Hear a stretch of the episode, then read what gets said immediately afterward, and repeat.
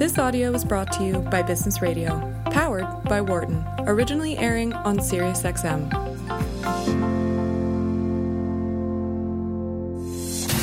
You're listening to Mastering Innovation on Business Radio, powered by the Wharton School.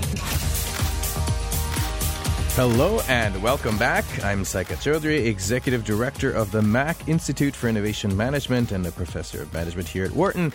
You're listening to Mastering Innovation on SiriusXM's Business Radio, powered by the Wharton School. I'm pleased to welcome to the show my next guest, James Lewis. James co founded and leads 1110 Innovation Partners as CEO, where he and his team work with Fortune 500 companies and high potential startups to prepare for the future. Today, James and his team oversee the direction and operation of the Emory Healthcare Innovation Hub. James, thanks, you, thanks so much for joining the show today. No, thank you so much for having me. I'm a big listener and excited to be a part of what you guys are doing. So really oh, appreciate it. Wonderful, wonderful. Then you have a little bit of a sense of what this show is already about. That's good. That's good. I wanted to start um, by just asking you a little bit about 1110 and your work there. Why did you found this organization? What's its mission? And, um, and we'll get into that. And then, of course, we'll go and spend much of our time on the Emory Healthcare Innovation Hub.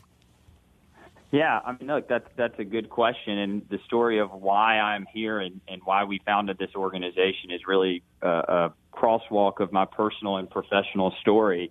So, you know, the the professional story is very standard. I started my career working for a large Fortune 100 organization in their finance organization in Corp Dev. Um, ended up helping them start what they called the Strategic Innovations Group, where I got the first taste of bringing together uh, the public sector, the private sector, and early stage companies to create something great. And then uh, from there, uh, went and got my MBA and studied alternative investments with a focus around how to de-risk those investments. And then spent five years working for a high net worth family on their VC side.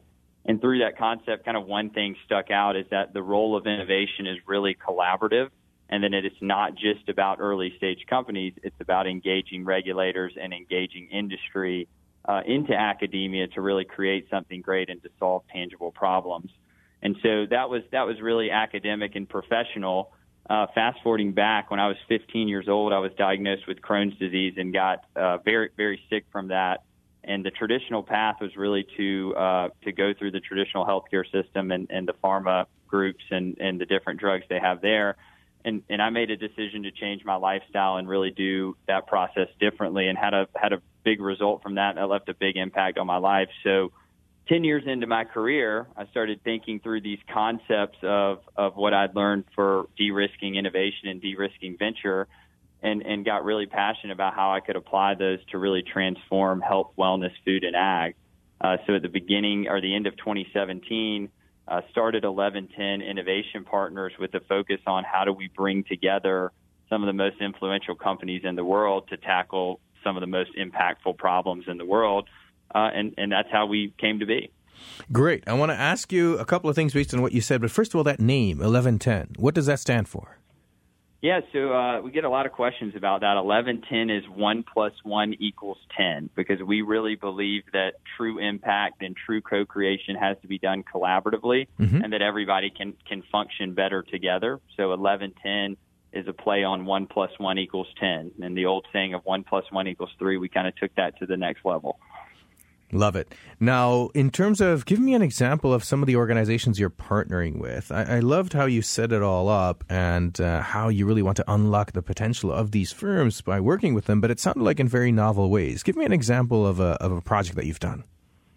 Yeah, well, let me first say, I mean, the way we set it up is that folks join our program into a consortium, and there's a shared budget for identifying and, and identifying problems and opportunities and then engineering solutions to those opportunities. And so we brought everyone together so that these organizations could, could work collaboratively so that in, instead of forming a ad hoc solution, we're forming comprehensive solutions that make an impact from day one. Some of the companies we're working with to do that are uh, ShareCare, which is a digital uh, wellness platform uh, based here in Atlanta, and they've made a huge impact on uh, government insurers and self-insured employers. We have Cerner, the large EMR company. Yeah. Stryker, as everybody knows, the device company. Uh, Konica Minolta, Novo Nordisk, and Philips are just some of the ones we are working with. Um, and so, you know, if you talk about an example of how all those things fit together, um, when you when you think of Konica Minolta, tr- traditionally they're not one of the big names in medicine, but they're really one of the major innovators in imaging. Mm-hmm. So what we've done with them is uh, take their X-ray technology and help them create an X-ray in motion. And we placed the first uh, X-ray in motion technology into the orthopedics organization, and are now exploring ways that you can take those X-rays that are moving and start to build in intelligence to predict things like joint replacement and wear and tear. And as you can imagine, other partners in the program uh, are are interested in that.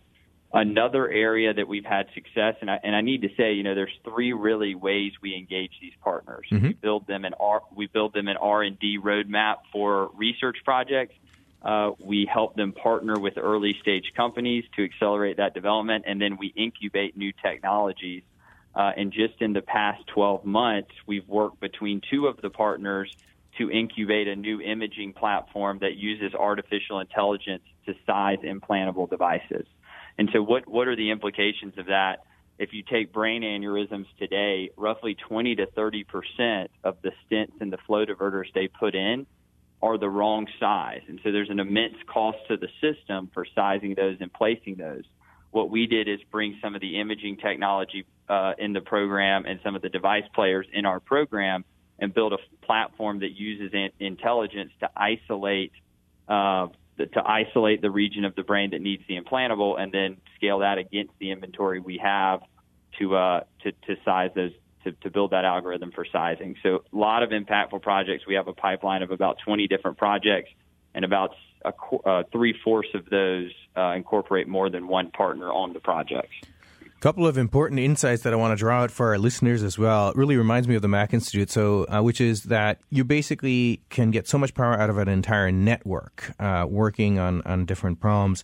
And the second is that, which is very close to my own uh, heart in terms of, um, well, I guess pun intended, but in terms of uh, my writings and research as well. External sources of innovation are powerful. All these companies have great R and D departments, but it's important to sometimes work with external parties, whether it's a startup, whether it's uh, an ecosystem of other sorts, um, or outsource some of the work, um, or engage with you in some form in order to stay on the cutting edge. You don't have to do everything yourself.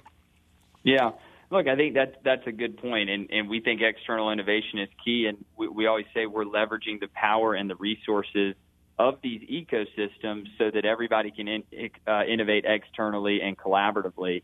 And especially in healthcare, one of the big things we see is that uh, these corporations are doing a lot of cool R&D. They, they are spending a lot of money building the next generation of technology. Uh, adoption and, and usability of these technologies is really what is difficult. And so what we created is a user-friendly, efficient way for for these companies to engage with industry and with academia so that they don't build these uh, new solutions in a vacuum. They build them with the end user in mind so that they are validated and can be adopted from day one. And, uh, you know, in some industries that certainly seems novel, but in healthcare that has made a big impact and we've been able to accelerate a lot of things that, that did not exist before in a short period of time. Yeah, so let's transition then to the Emory Healthcare Innovation Lab, which you're spending a lot of time on right now. Tell us a little bit more about that and what specifically you've been working on there. Yeah, you know, I, I did my MBA at Emory. Uh, Emory has always been uh, near and dear to the heart being right here in Atlanta, and they're the leader in healthcare here in Atlanta. So, uh, when we started 1110 Innovation Partners, we really traveled all around the country to say, how can we build a very robust healthcare innovation program and what does that look like? And so uh, we looked at models that were really focused on attracting major corporates uh, for sponsored research. research. We looked at uh, up to, we looked at Mass General, who has a um, has a great uh, I think it's Pulse Challenge, a great startup program where they're really good at picking winners. Uh, and, and we started sort of blended all those together to come up with the concept of the Emory Healthcare Innovation Hub. Um, but you know, first we took that concept and took it to Emory, and we met Dr. Scott Boden, who is the chair of orthopedics and spine at Emory. And I can tell you, we've worked with a lot of clinicians, and there are few uh, few clinical minds as innovative as, as Dr. Boden's. And so he felt like that the southeast particularly was really lacking a footprint, and so he helped us uh, do everything we needed to do from an approval perspective to set up the Emory Healthcare Innovation Hub. And so what we built is we have an internal team at Emory that is continuously working between clinicians and administrators mm-hmm. to identify and quantify gaps in quality access, care, and cost. Mm-hmm. And so they are building packages to say, here is a gap in user experience, or here's a gap in care outcomes, or the sizing algorithm that came out of uh, of one of the problems that we identified. Uh, and then our team, the 1110 team, is working with our industry partners that we named earlier to build product and corporate development roadmaps to say what are the product dev teams working on in R&D and what are the corp dev teams working on to find synergies to the business and then we run an iterative process where we match those roadmaps of the corporations to the roadmaps of the academic medical center. Mm-hmm. And we use our team of engineers and data scientists to scope out how to solve those problems using the assets we have at our disposal. Uh, and so once we do that, that's a flowing list of projects. We prioritize them based on cost, complexity, and outcomes. Uh, and then we solicit those to the partners and put an economic model around it to say this is what it looks like in production. Mm-hmm. Sometimes those are just use cases at Emory. Sometimes those are use cases that are scaled beyond Emory.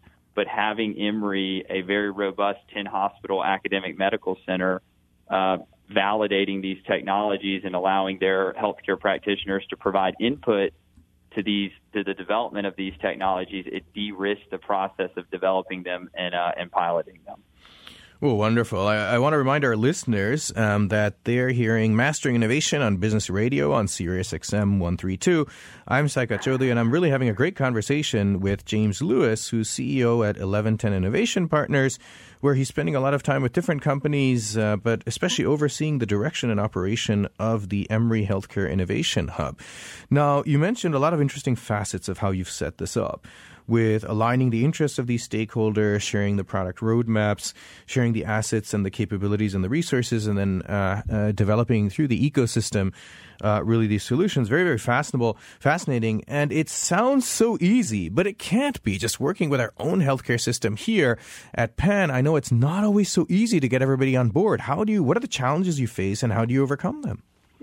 Man, it's funny. I, I will say we had this vision almost two years ago, and about eight months into the vision, I was questioning if I was going to need to go back and get a uh, a nine to five corporate job because it was incredibly difficult. It was it was certainly not something that happened overnight. Uh, I will give a shout out. I have two partners in eleven ten. Uh, Steve Gertz, who um, he is the connector of connectors. He knows everybody. He can he can make a vision real by his network, and he's done a great job at doing that and really was instrumental. And then our other partner, Kevin O'Connor, he runs a user design lab here in Atlanta. He has a legacy business. And so we brought all these folks together to build the program and couldn't have done it without them. But, you know, when you think of where we had to start, we first had to a convince Emory to to give us a shot to build this with them and, and use their brand um, to, to validate these technologies, which was one thing, mm-hmm. and then all of the regulatory complexities of setting that up and the contractual complexities of setting that up is no small feat. So we really had to put in a system where there was a, a shared risk system where we were allowed or we are allowed to contract their healthcare practitioners in a meaningful way um, that has some shared benefit to everybody. So that was kind of the first hurdle. And then the second hurdle was having the partners invest capital up front with an unclear roadmap of what they were getting out of it and then sharing their thoughts and ideas with other potentially competitors in the market. Uh, so, so those were two hurdles that took, quite frankly, nearly a year to kind of overcome. Um, and then when we started to get some of the Fortune 100 names that we named, other folks came to us with project opportunities specifically for them.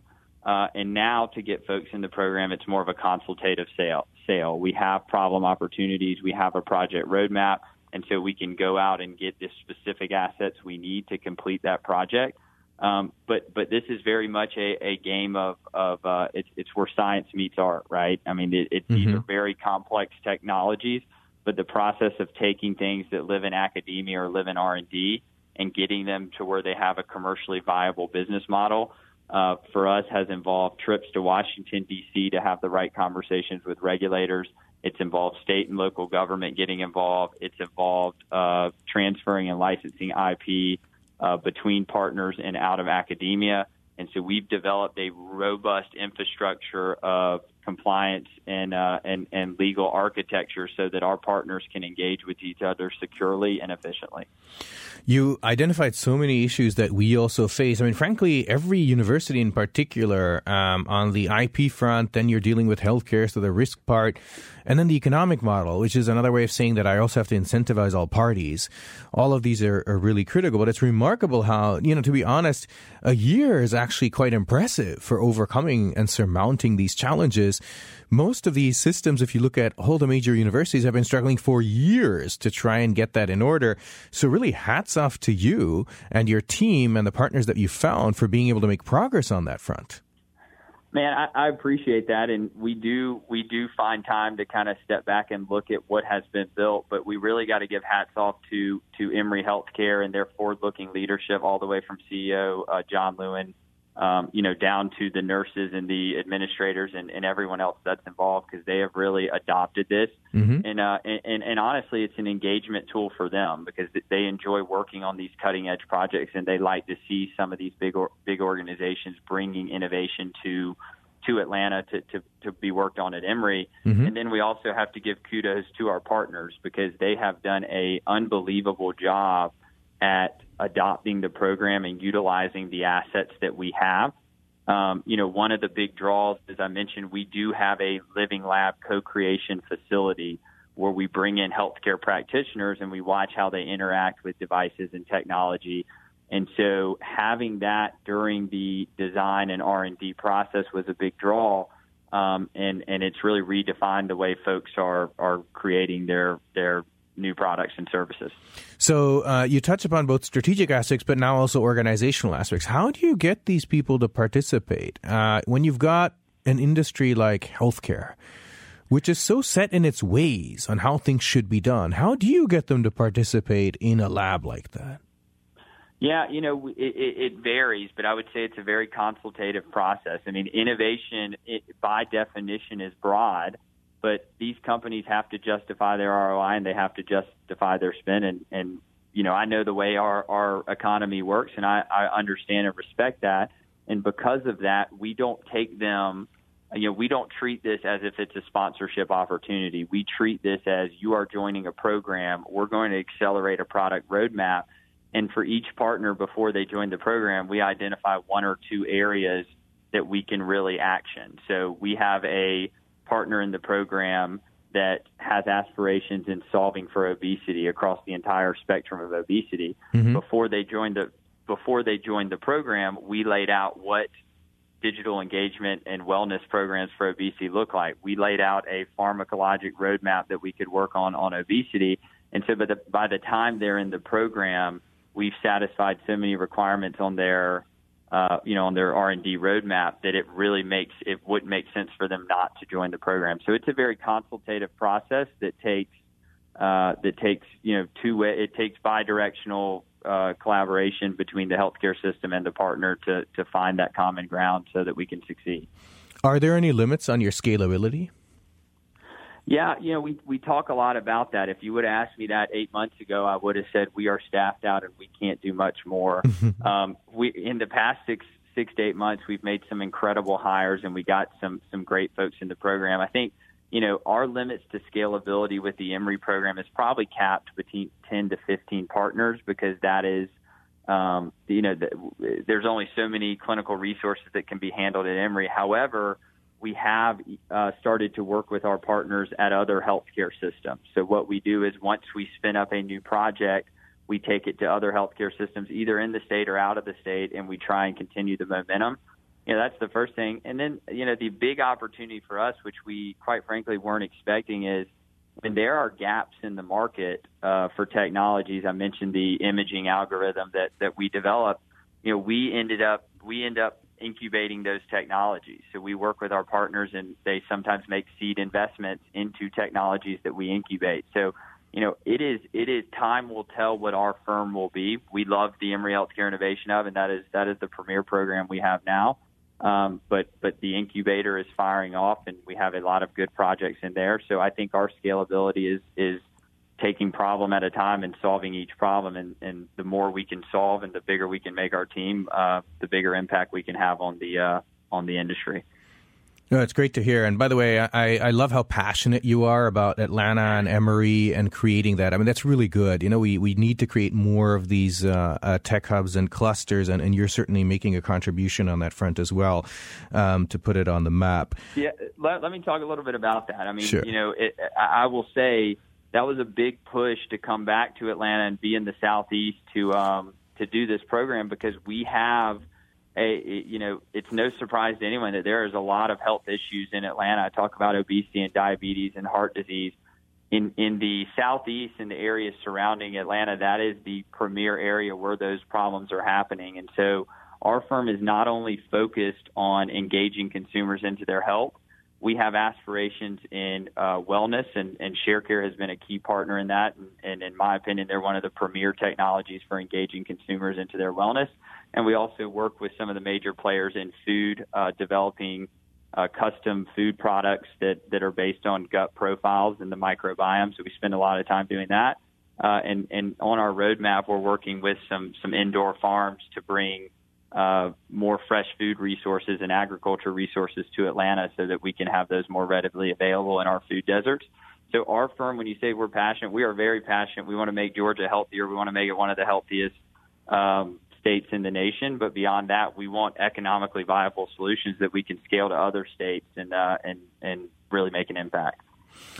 Wonderful. So, uh, in something like 20 seconds, I have uh, one more question. You know, you've chosen a different path, rather unconventional path, left this typical corporate or consulting or finance type stuff.